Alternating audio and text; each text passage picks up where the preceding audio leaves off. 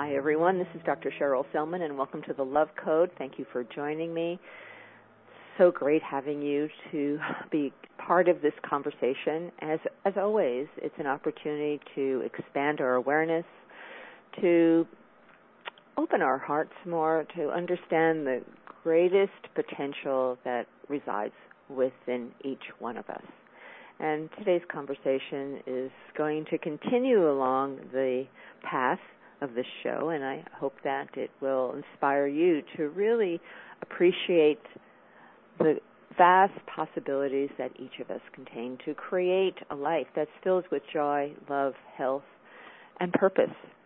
So I'm just going to jump into this conversation. We have lots to talk about today, and my guest today is Dr. Jeffrey Simmons, who is a medical doctor. Let me just share a little bit about him. He is a retired internist with past boards in internal medicine and disaster medicine. He also worked as a hospitalist for 15 years. He has been the president of the local medical society, a chair of internal medicine. He was voted in the top 100 doctors in his community for years. He was a member of FEMA's Regional Advisory Council for Region 10, and he has lectured locally and nationally on disaster preparedness, including giving a seminar for NASA medical clinics. And he has been in many Who's Who books through the years under several categories. And he also has published numerous books, including one that sold 350,000 copies and was optioned to Hollywood, and once appeared on the nationally televised Steve Allen Show. Wow, I take this back. And he also has been a medical reporter for many radio shows in his career. And he is also the author of his latest book called Are We Here to Recreate Ourselves? The Convergence of Designs, which is going to be a really fascinating topic. So it's my pleasure to welcome Dr. Jeffrey Simmons to the show today. Hello, Jeffrey. Hello. Thanks for having me. Well, thank you for being here. Wow, you have accomplished a lot in your life, and you obviously have seen a lot, especially with your disaster relief, and have gained great insight and wisdom over the years. Well, I would hope so. Some days I wake up and wonder, but I hope so. Well, I guess it's always good to keep you humble, right? How would it, if I said, yeah, well, how would it seem if I say, yeah, you're right. I really got a lot of wisdom now. I would not fly very well. It wouldn't sound good. So actually, no. As I get older, you know, kind of try it, but as I get older, it seems like the less I know and the more I got to learn. Well, that sounds like a very Zen statement, which is a good thing, because I think that's the truth, right? Yeah. You know, we empty ourselves and just connect more to our inner wisdom rather than the knowledge that has been poured into our heads. So I think that's one of the blessings of getting older, and that's what real wisdom is. So you've, you know, traveled many paths. You've seen many things. You obviously are fascinated by who we are and who we are physically, the amazing miracle of our human body.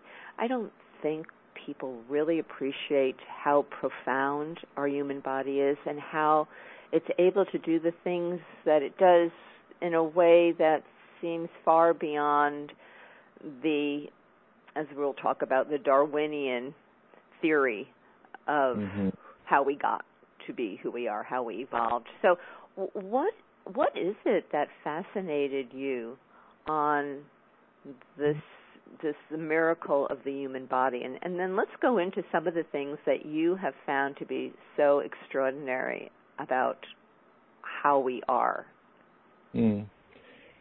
There's a zillion options and topics I could pick. When I lecture, and I've lectured in a lot of temples and churches and colleges, when I lecture, I sometimes, not more than sometimes, often start out with just childbirth, because that's an obvious to everybody. It feels like a miracle already. And I go into describing how complicated it really is and how it just couldn't happen by accident. And so just briefly, in the beginning, when an egg is fertilized, somehow that egg knows how to get to the right spot. And before that, even the ovary, which has a 500,000, between two ovaries, 500,000 eggs, one is selected. We don't know why. Maybe it's because that it matches with their partner. Maybe it's random. Maybe it's God done. Nobody knows. Nonetheless, a ovary, with some exceptions like twins or something, will drop into the fallopian tubes. The same thing with the sperm on the other end. How is it that only one sperm in particular is wanted or used? I mean, several sperm out of millions will make it to the end of the trip and fertilize the egg. And yet the egg will select or allow just one. The miracle not only happens there, but suddenly 3 billion what's called nucleoacids, which are part of DNA, combine with 3 billion in the mom to form these chromosomes, which is the blueprint of life. And so this blueprint says where the heart's going to be and what it's going to look like, how the brain's going to work, what the person's going to look like, basically how tall they'll be, their skin color, on and on.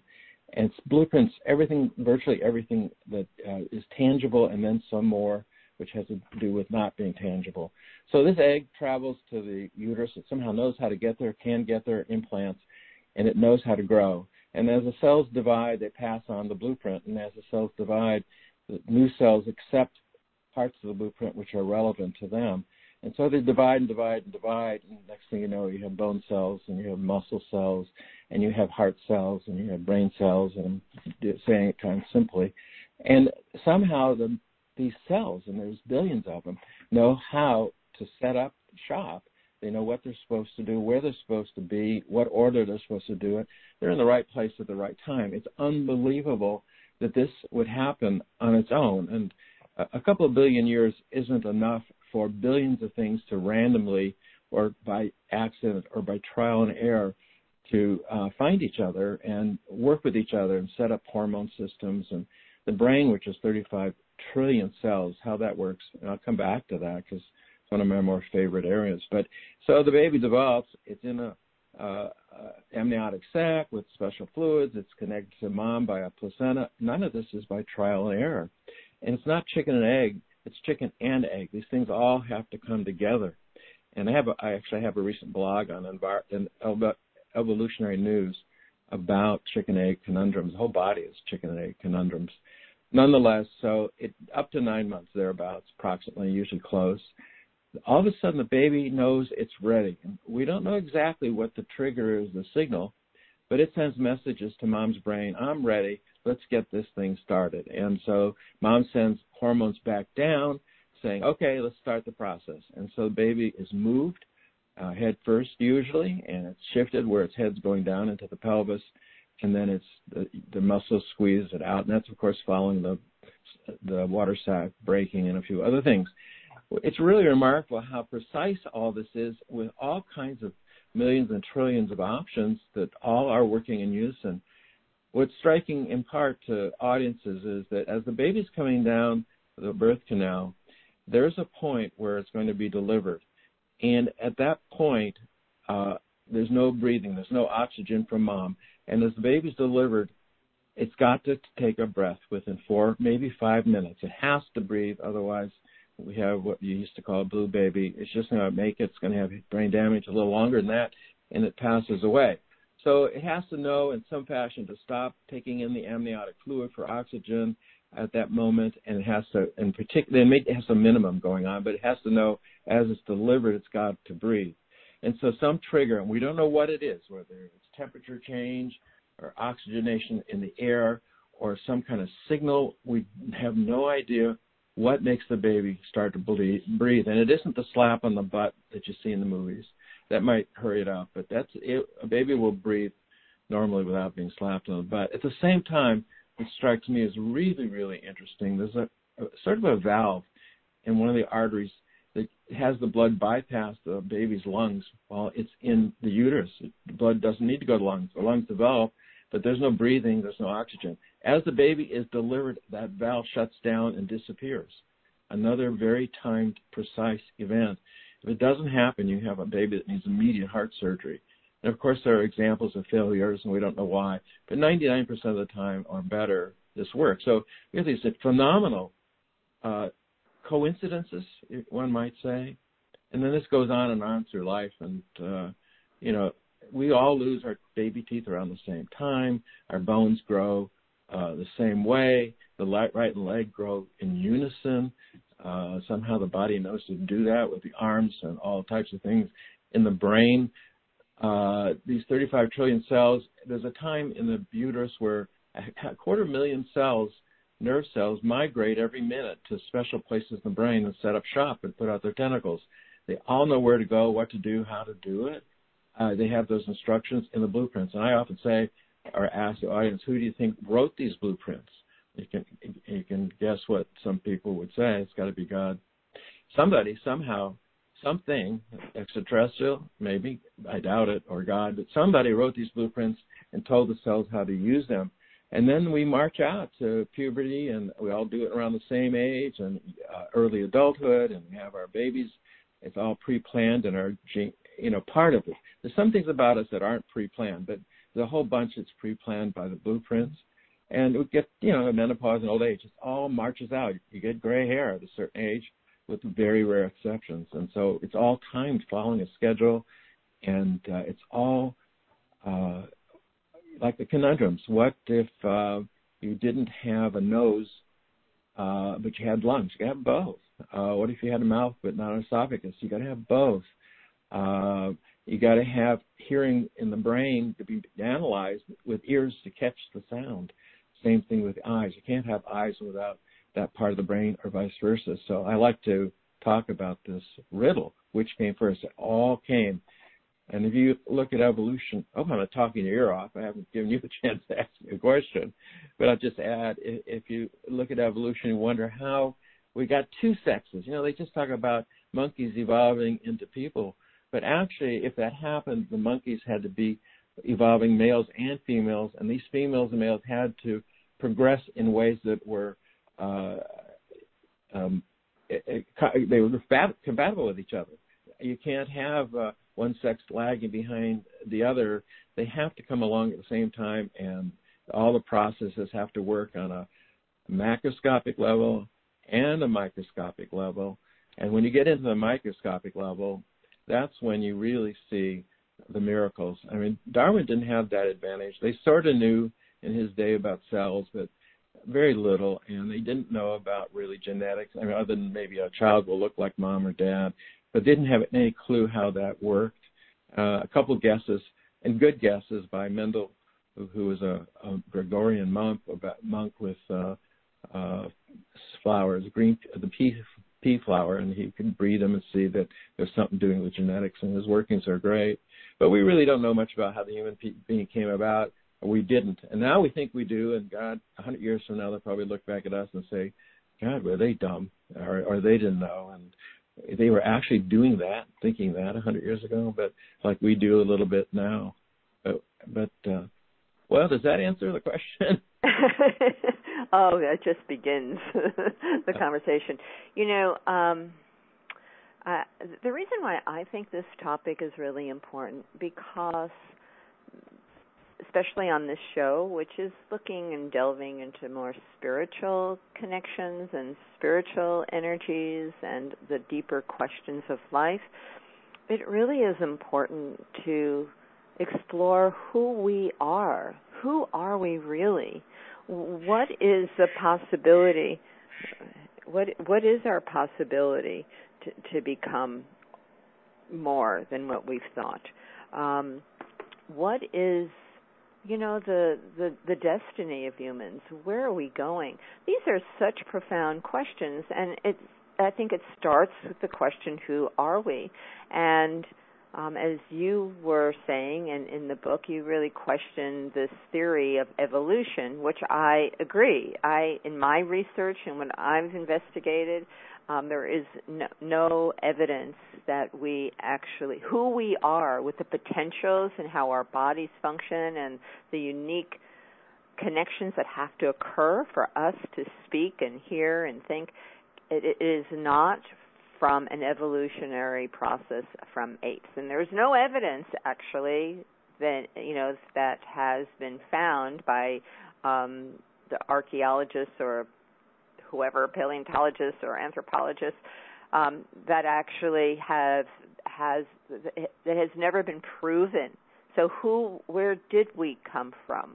How did we develop the neocortex part of our brain? How did we develop the ability to speak and to think and to talk and communicate? These are really profound questions which we're exploring here, and you're exploring and thinking about, which I think is so important because you were taught the theory of evolution, right? When you were in medical school, that's the prevailing belief system. Yeah, absolutely. And I believed it too. It's not just I was taught it; it was fine with me. It made a lot of sense, a lot of logic in the picture that they like to draw of the fish crawling out of the sea and then the slow evolution of a human being. But it's a trick of an artist. It's not actual proven. So right. I changed my mind slowly to believing that God did it. And it probably happened in my 40s. Really, and once I started down that path, and the reason was there were so many things that didn't make sense to me that they were talking about. Let me give you an example. I now look at the theory of evolution sort of like the blind man and the elephant, the old Indian metaphor, where they're feeling different parts of the body. Most people know it, where one put 5 or 6 of them on this elephant. One's feeling the tail, one's feeling a leg, one's feeling the side, one's feeling a tusk, one's feeling the trunk, and they're blind, and they start arguing over who's right about what this is. But they're only feeling a little part of this. You know, one says it's a column, one says it's a wall, and they're going to get into a fight over it, actually, fisticuffs, and some person who does have vision comes along and explains to them. I think of evolution scientists as being those blind men. That what they're feeling is correct. That exists. You know, those fossils exist. That animal exists. Yeah, that next animal exists. But they're missing the whole picture, and from my perspective. And so, they say, well, the next stage came with trial and error, but there's no proof of that, and they haven't been able to prove it in any way. And natural selection does work. Breed horses to be faster horses, dogs to be better hunters. Dogs to be more cuddly. Cows to be more productive. We can change within a species, but we can't change into a new species. So all the physical part, I think, is easily explained, at least from my perspective, from the scientific perspective of mine. When you get into the spiritual part, that's extremely interesting, and that becomes even more difficult to explain. And I think people who are pro-Darwin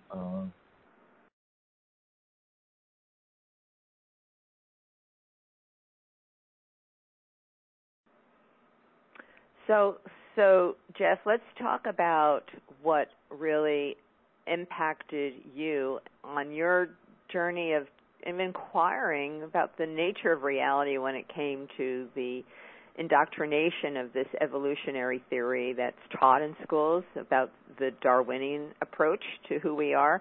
What was it that shifted your understanding, or at least inquired more deeply into if this was a theory that actually held water?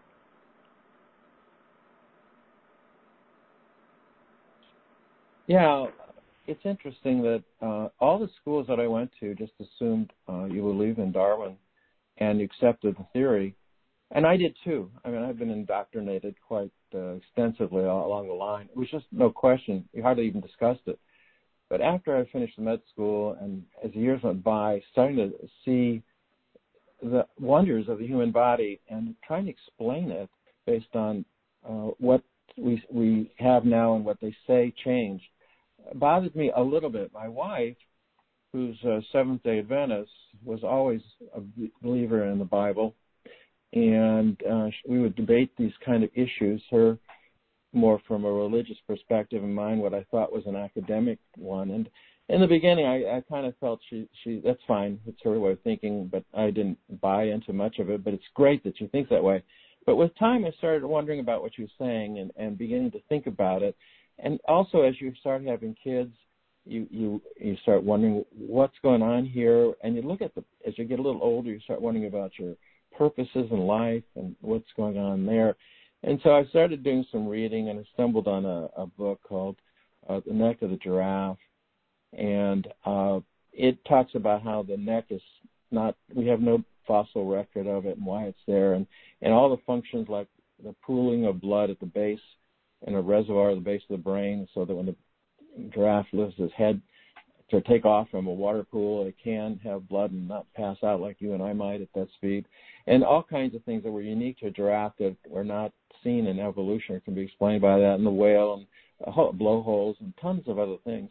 I started questioning, and then I cycled back to the human being and looking at purpose and what is our purpose. And it's in my book, Are We Here to Recreate Ourselves? And I might just say for a second, just promote the book. It has to do with us changing into humanoids and machines changing into humans. And is that going to ever reach a point of singularity where we're one? Anyway, so I started questioning all this and thinking about purpose. And, you know, the purpose, it doesn't seem like it's just to have babies.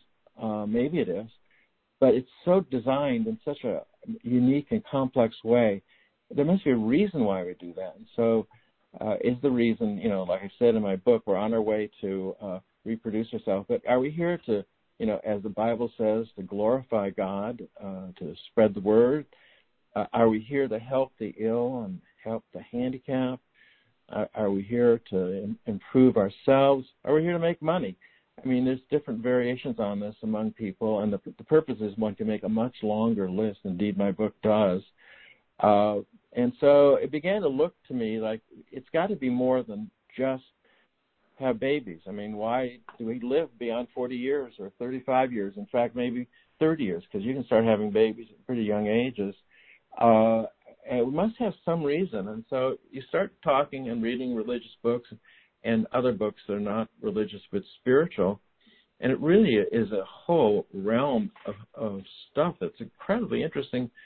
And, you know, are we here, are we reincarnated? I don't know that I believe in it, but I find it very interesting, the stories about it. I find the stories about extraordinary people. It's a book published a number of years ago, and I'm blanking on the author's name, and I shouldn't, but it has to do with handicapped people who, you know, can play a piano extraordinarily well at ages 4 and 5, but they can't tie their own shoes.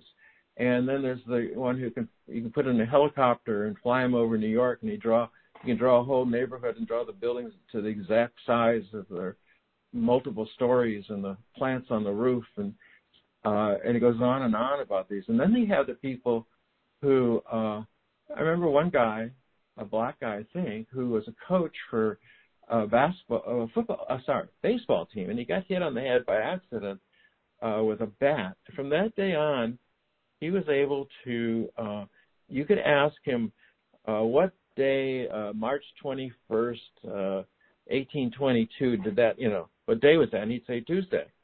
And he was always right. He didn't know why. I find the kid who's 4 years old, who's not handicapped, who can play the piano as a prodigy, there's something deeper in there. And you wonder, you know, if I hit myself over the head with a bat, can I do that? Of course, I'm not going to try that, but is it all in there? And we do all come with that.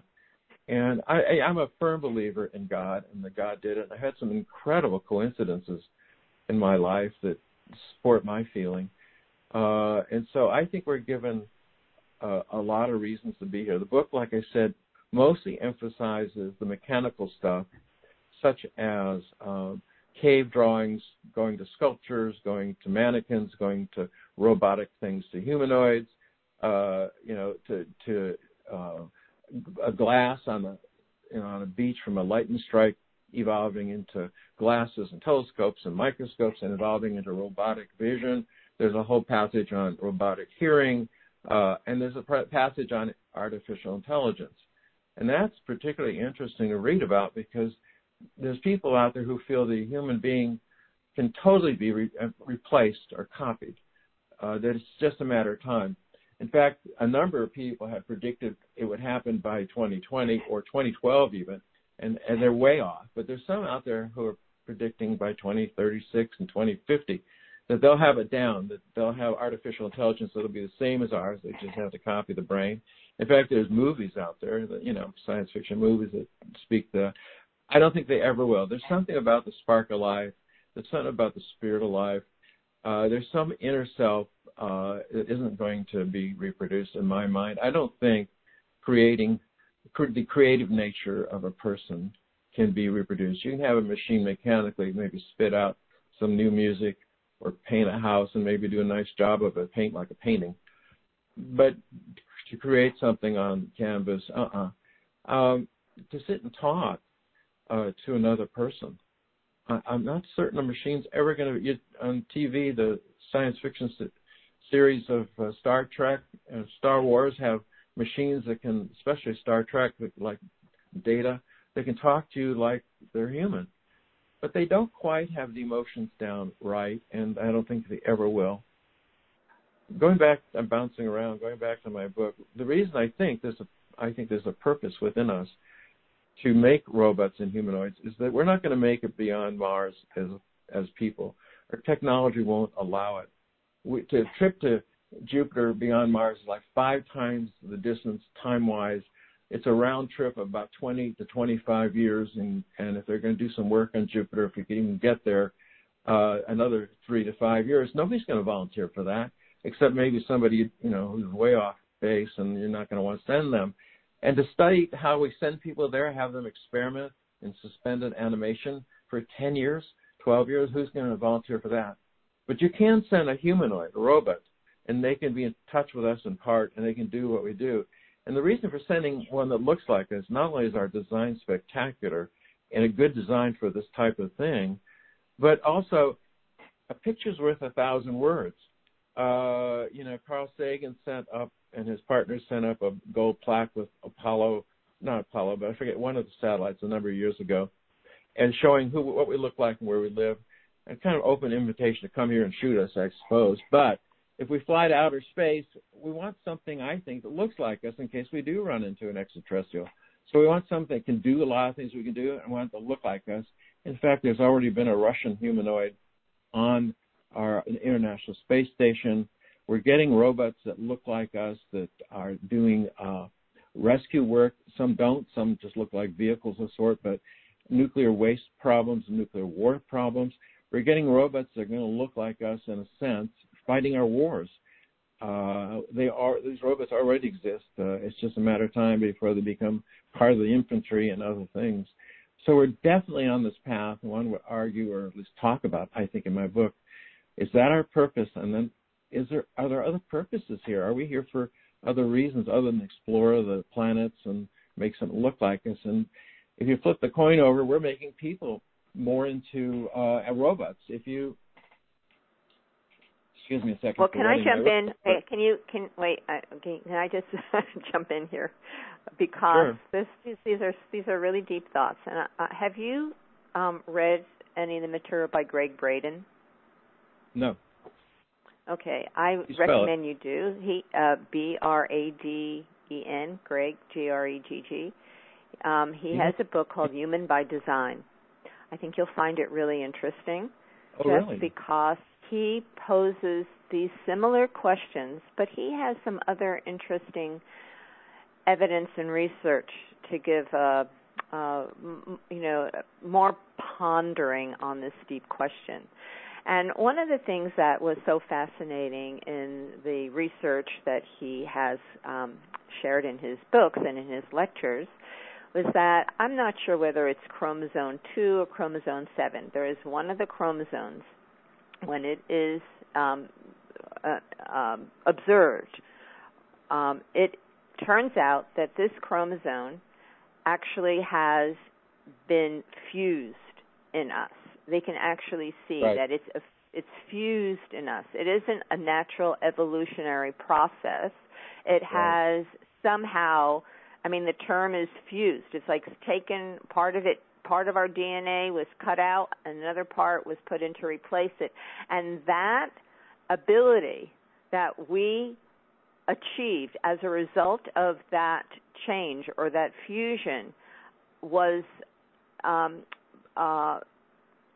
facilitated our ability to change the brain, to have speech, to have a neocortex develop rapidly. It was something that happened in some way by some means, and that's where speculation comes in, what the means was.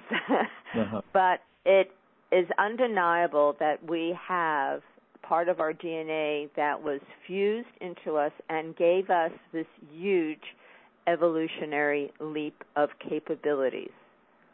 I'm very familiar with it. And right? Go ahead.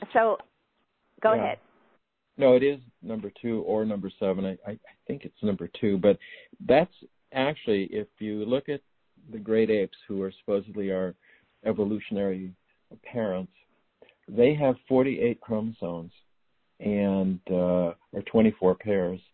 We have 46 and 23 pairs. And the reason is because of that fusion. And nobody can explain how that whole chromosome, or two chromosomes actually that twine together, shifted over to number 2 or number 7. And so I understand exactly what you're talking about. And that, along with just what I talk about, blueprints in general, and selective use of blueprints, which I spoke about earlier, it is unexplained by Darwinian theories. And I don't know, I'll be very interested in looking at this book, that has been proven that is the difference in our mental capabilities. But one would certainly wonder if it isn't, because it's a striking difference in the chromosomes, and it's a striking difference from monkeys. Mind you, when they say we're 95% similar to monkeys, when you're 95% of 100 things, that's quite a bit. There's only 5 residual things, whatever those things are. But if you're 95% the same of 6 billion things, then you've got millions and millions and millions of things that you're not the same.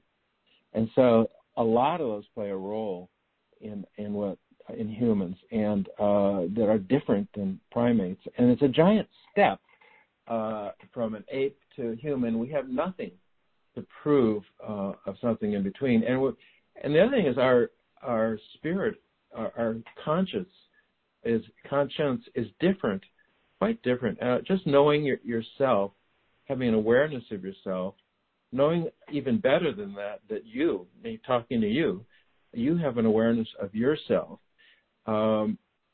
They do these experiments with like red dots on chimps and put them in front of mirrors to see if they can identify themselves.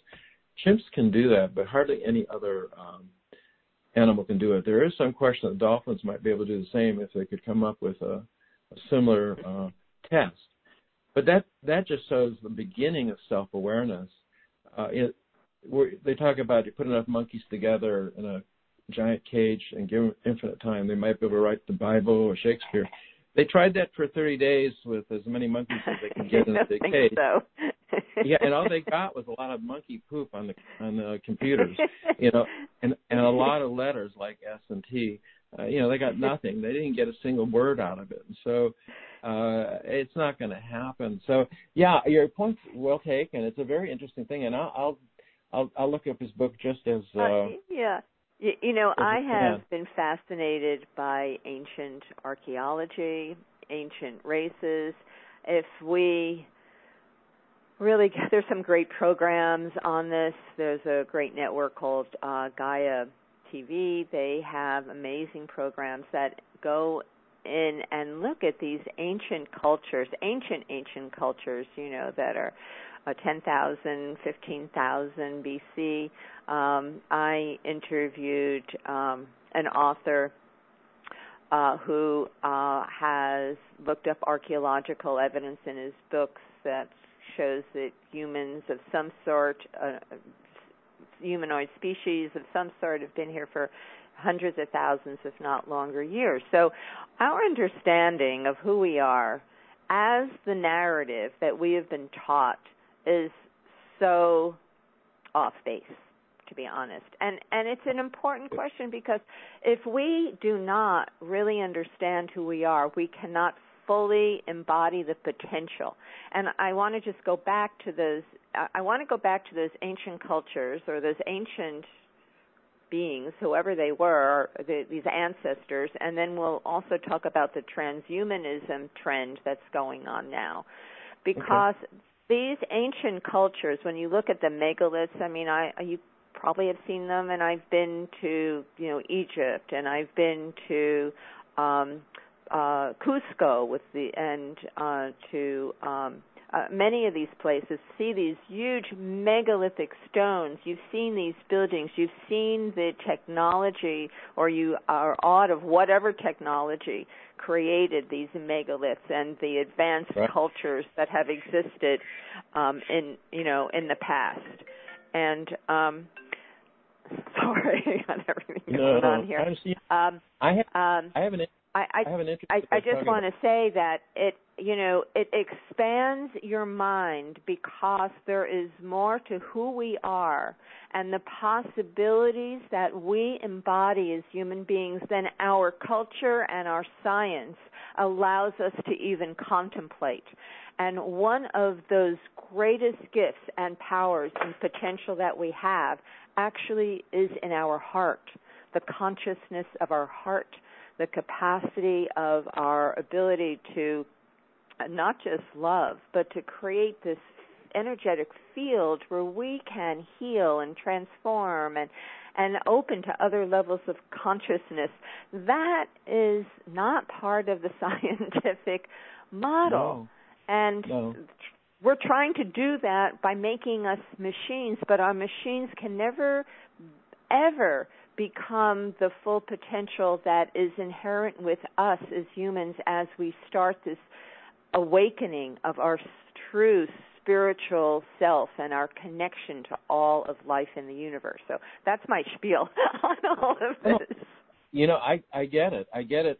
And I've been writing notes like crazy while you're talking. I share your thoughts. I mean, the megaliths, I know a lot about these, and I follow TV shows and authors who write about them. And the megaliths on Easter Island and Stonehenge, they really don't know how these were moved and put upright and placed properly like they were with and facing hands. Inward, not outward. Right. Yeah, they just don't have any idea how this happened. I mean, you wonder if extraterrestrials didn't come along with incredible helicopters that could lift them or something along that line. But we don't know how this could have happened, and this is extraordinary. And you do find some similarities when you're between Easter Islands and things found in South America and Central America and things found in the Far East and India as well. And so one wonders how they were connected. Where you get into the extraterrestrials as well when you get into that. And when it comes to transhumanism, some of your audience probably isn't old enough, but I am for sure. There's a show called The $6 Million Man, which was on TV for a number of years, where he was an astronaut of some sort who had a bad injury and ended up having legs replaced and one eye replaced and one arm replaced, and he could do incredible feats. They were all physical feats. I mean, they didn't improve his memory in any way, but he could run almost as fast as a car. You know, he could jump higher than any human being. He could shoot some kind of dart out of one of his fingers. You know, he had vision that was incredible in one eye. And so, but it was basically forecasting where we're going. We are replacing pieces and parts of the body. And if you're familiar with the old science fiction, Star Trek, when they dealt with the Borgs, who were part man and part machine, we are definitely going that way, but we'll never, ever get over the bridge to love. I mean, we might have a robot that can fake love, but we're not going to have one that can actually love and even understand what to be loved is. And that's certainly very important in our lives. Without any question, healing ourselves, dealing with our problems and making ourselves into a better person, understanding the world better. You know, I don't think a robot's going to understand diddly about what they're saying. They'll just be able to repeat it as if they're understanding. They do have robot models of sort now that do psychotherapy almost through a telephone, like the way we talk. You know, you talk to a machine and and it analyzes what you're saying and it answers you, and they're getting pretty good with it. But I don't think there's at all any understanding on the other end. To go back for a little bit here, just for a second, if I may, my first book along this line was called What Darwin Didn't Know, which talks about the problems with his theory. And there's a whole chapter on the difference between us and chimpanzees. The second one was Billions of Missing Links, which basically is the elephant that the blind men aren't feeling and are pretending like their sides are connected. And this was Are We Here to Recreate Ourselves? And this has a lot to do with what you're talking about, transhumanism, and are we going that way? And indeed, the newest book I'm working on has more to do with that. I'm trying to get a fourth book done along that line. It's incredible what we really are and what we're capable of and what's going on. There's so much we don't understand. And I, like I said, I'm really struck by a prodigy who can, there's an Arcane, I think is her name, a painter. A beautiful young lady I've watched for the years. I don't know her. I've never seen anything. But I watched about her, and she is an artist from 4 or 5 years old that her paintings now sell for five figures.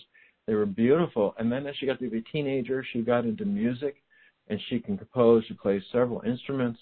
Where does this stuff come from? Like I said, can you hit yourself over the head with a bat? If you do it in the right place, then you can do it too. Is it just in our genes, or is it something passed on from past generations? And that's where the reincarnation comes in. Was this person a concert pianist who died and just somehow didn't have those genes erased? I don't understand how that comes about.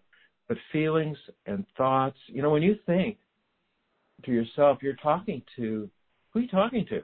You're talking to a spirit, or is the spirit or the soul talking to you? Your voice box, your vocal cords don't move, so you're not talking. There's voices, sometimes more than one, or more than two, rather, and that may be important. That may be a serious problem. But what's going on in there? I've often asked at meetings when I've been with groups of experts, who's talking to who in there?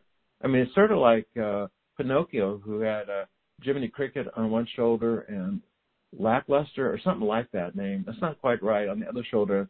And one would tell him what the good things were to do, the kind things, the right things. The other would tell him what the bad things do and try to encourage Pinocchio to do the bad things. And in the middle of the book or the movie, he starts doing some of the bad things because he's encouraged by the other individual on his shoulder. But it basically, I think the guy who did Pinocchio was thinking of the two voices that are in there. And that's our conscience in a way. Freud kind of talked about three voices, superego, id, and ego. And there's something going on in our head that we don't understand. I don't think it's in our head, Jeff. Oh, okay. Well, there you go. I don't think it's in our head. I think consciousness, I think our head, as you know, is a receiver of consciousness, but it's not our thoughts that are the key. It's the and that's where these great spiritual traditions, what are they telling us? They're telling us to quiet the mind, because we are obsessed with thoughts, we're obsessed with thinking, we've been programmed in our culture to think, and we are powerful creative beings. So we can, whatever we think, we can create, and we are doing that. We're creating robots. We're creating, various technologies, some for good, some for bad, and we are, whatever we can create in our mind, we can bring into reality, because we are conscious, creative beings.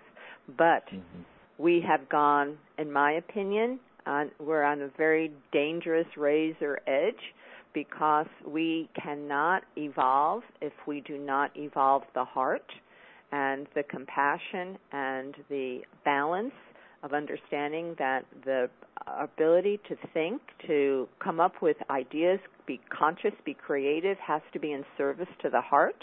And this is the true nature of human beings, makes us different from any other creature. And when they are moving us towards transhumanism, which is, the Musk thing of the Neuralink, putting things into our brain, let us think and have computers respond. It's very seductive. It's very enticing to be able to have these powers and abilities, but it's going to lead us in a direction that disconnects us from who we are and are part of the whole of the universe and of the consciousness, which you call God, I call oneness. That is the true destiny of humanity. And we are at an edge. We're on the beginning of a new era, according to ancient Indian traditions, of this evolution of consciousness, which you probably agree with, but it isn't through transhumanism. It isn't through making us Borgs, which are soulless beings. Yes, yes. Soulless beings. That's where we're going with transhumanism. Have these abilities, but be soulless.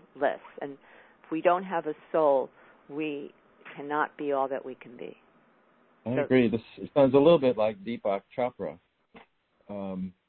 who talks about the consciousness not being actually in our head, in our brain. No, I agree. The soul, the ancient Hebrew texts talk about the soul being inserted, or the spirit being inserted at the 40th day. And they are against cremation, of course, at the other end of life, in part because of this, the body belongs to God and the soul, has to leave in a natural way. I find this very interesting. As I get older, I find it more and more interesting. As I mentioned, I am a believer in God. I'm a spiritual believer. I don't do anything in any traditional way or go attend anything very often or much. But I know there's not enough time and probably not enough interest, but I've had some incredible coincidences, Cheryl, that speak to me as something's going on that I can't explain, and I don't know why. And in fact, I've had a couple times where I think my life was actually saved also. I have not heard other voices or seen angels or anything of that sort. But be it as may, we both agree that this, what we're talking about, this spirit of the soul exists. And you're right. I don't think they're ever going to make a Borg into a human, even though the fools think they can do this in some period of time. And I do think, well, I agree with you. And not only that, I'm taking notes of what you're saying, so I'm going to be looking up some things just for myself. Well, you know what concerns me as we are here in this COVID period and everyone's rushing to these vaccines and they want to do this RNA version, this experimental version of the vaccine that has the potential to alter our DNA. I mean, we don't know what we're playing with because it's an experiment. Right? These whatever may come about with these vaccines to the COVID, and I have a whole different take on this COVID thing than most people. But if we are injecting substances into our body that not only poison our body but can alter the very DNA, we are messing with something that potentially is a disaster for humanity. As a physician, I'm familiar with some diseases where we develop antibodies to ourselves.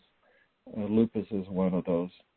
And, in fact, some of the deaths from COVID might be antibodies that are attacking lung tissue that are trying to fight the virus. Well, if you end up developing antibodies to RNA, which is what you're talking about, will it attack RNA in other parts of our body and cause changes, even subtle changes that they can't spot early on.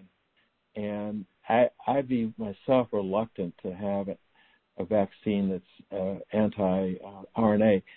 That said, it appears as if Trump is supporting, money-wise, two other kinds of vaccines, neither of which, from the best of my reading, are anti-RNA.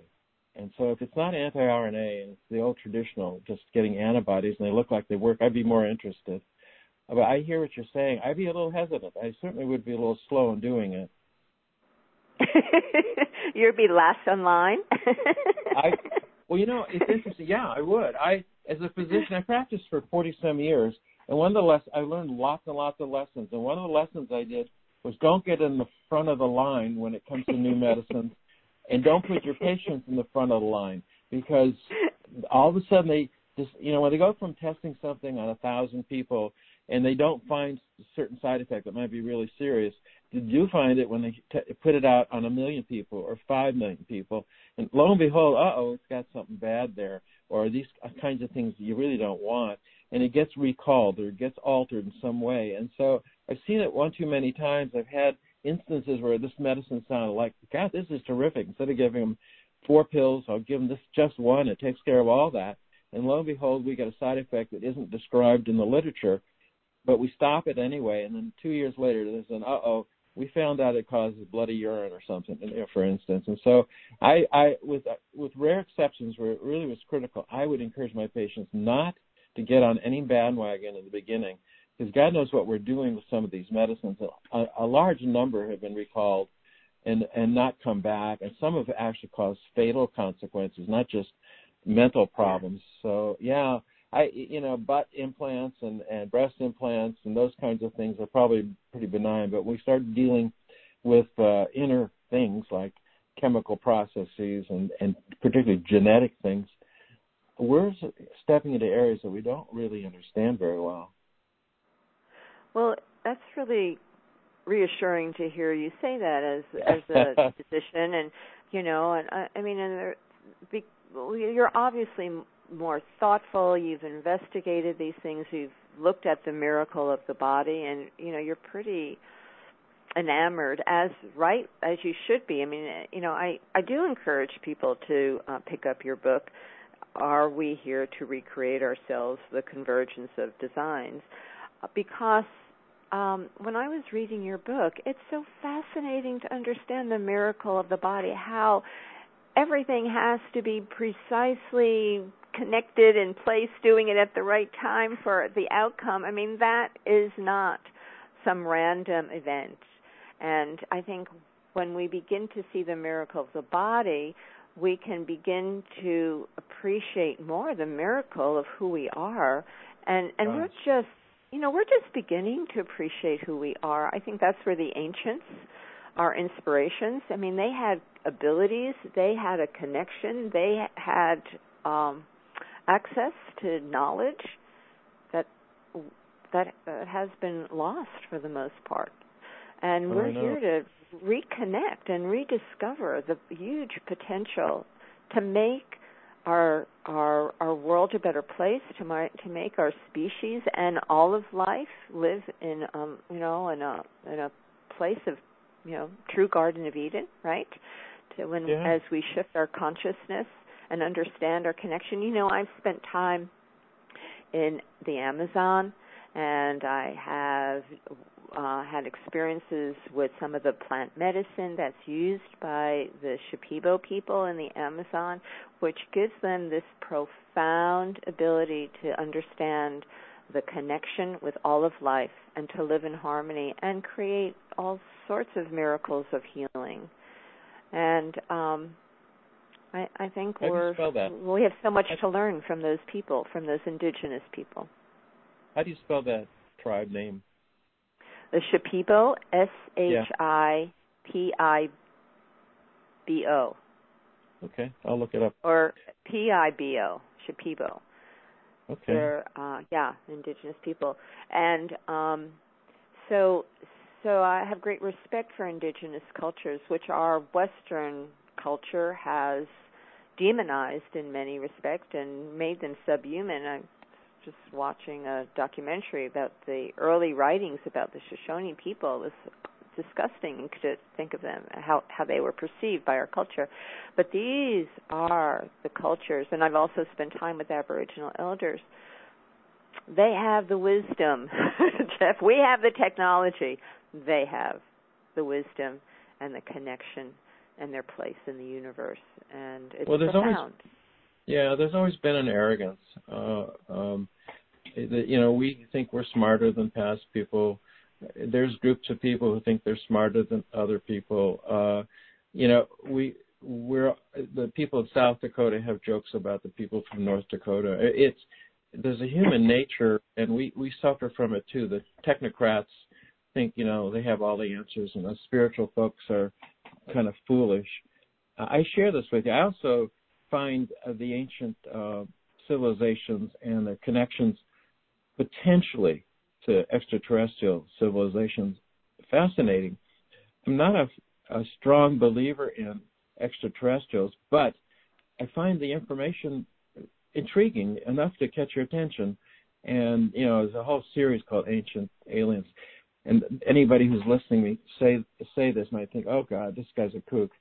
But it's interesting, I think, where did this come from? And a lot of similarities between cultures that are so far apart. And I'm very interested in what you're talking about, and you've got my appetite whetted even more. Well, you know, when you are, you know, in this place in your life where, as I am, where, you know, it's like you're open, you're hungry to explore deeper truths, right? It's like pull back the curtain. Who are we? Why are we here? These are such compelling questions, and it's so fascinating because it is expansive. We become more expansive when we open our minds to see more of who we are, where we've come from, what has, you know, existed in the past. You know, mm-hmm. It's a fascinating world, and we need to be open, and we need to explore. There must be purposes to our life, and if you're spiritual and religious, you go down the line that you're talking about entirely. And I try to, and that's what as I've gotten older, I look closer and closer at. And I think as a physician, that was kind of in my head a lot when I was doing what I did. And, I got paid. It was a job. But it was much, much more so than just doing that. Helping people, it seems to me, is really a big part of our conscience, our purpose in life. And not stepping on people or doing a whole host of terrible things that some of us do to others. And helping people. I like Sister Teresa's attitude. I don't think I could ever live the way she lived, no matter what. But I have a lot of respect. And fortunately, you don't have to. Yeah. You can. You're doing it in your way. You know, Jeff, right. We've come to the end of the show. I want to be sure people know how to find you and your book. What's the best website for people to check out? To find a little bit about me and my books in particular, you have to go to Amazon.com and just hunt for Jeffrey with a G, Geoffrey Simmons, like the mattress, books. And you'll get, not all 10 of my books are available, but the three that deal with this, the newest one, of course, is Are We Here to Recreate Ourselves? What Darwin Didn't Know has gone through 11 printings, a lot of sales, huge sales. That's the first of three, and that's published by a Christian publishing house. I am Jewish by heritage, and so I'm the only Jew they ever published, and they published it with glee. The middle book is Billions of Missing Links, and so those are the three. I have an old spoof book, actually two, and I have several novels, and a couple of them have done exceedingly well. In fact, my first novel did so well, I was thinking, Michael Crichton, move over, I'm coming in. But it didn't happen. And I just want people to know how to spell your name. So it's Jeffrey with a G and Simmons, right. Simmons. And, right, and Amazon.com. Check out all his books. Jeff, it's been such a pleasure to have you on the show, and all the best with your new book. We are here to recreate ourselves. I think I learned as much from you as maybe you learned from me. That's great. Well, it's wonderful to have conversations like this. That's what it's all about. So I wish you all the best and the greatest success with the work you're doing. And thanks again for being with us. And thank you all listening. It's great having you here with me on The Love Code. And I trust you'll be joining me every week. And until then, may your week be filled with love, peace, and harmony. Bye for now.